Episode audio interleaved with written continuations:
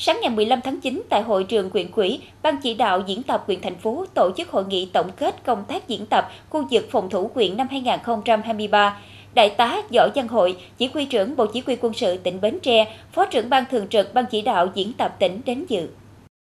Trong quá trình chuẩn bị và thực hành diễn tập khu vực phòng thủ, huyện thành phố tập trung quán triệt triển khai và thực hiện nghiêm túc các chỉ thị ý định diễn tập khu vực phòng thủ của Bộ Chỉ huy quân sự tỉnh.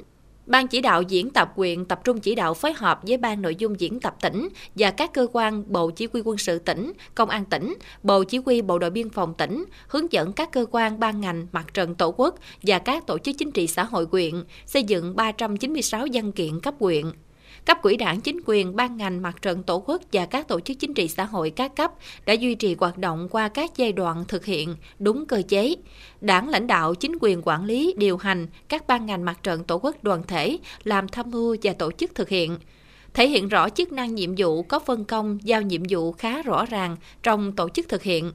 về thực binh cấp quyện tổ chức các nội dung thực binh gồm thực binh giải tán biểu tình, bạo loạn chính trị, tiêu diệt lực lượng khủng bố tại khu phố 4 thị trấn Thạnh Phú. Thực binh đề mục, đại đội bộ binh dẫn động tiến công địch cơ động vào khu vực phòng thủ tại ấp Thạnh Lại, xã Bình Thạnh. Thực binh đề mục, đánh địch xâm nhập bờ biển tại ấp Thạnh Hải, xã Thạnh Hải. Đối với cấp xã, tại thị trấn thành phố, thực binh theo phương án A2, xã Quế Điền phương án A, xã Thạnh Hải phương án A3, xã An Thuận phương án A4.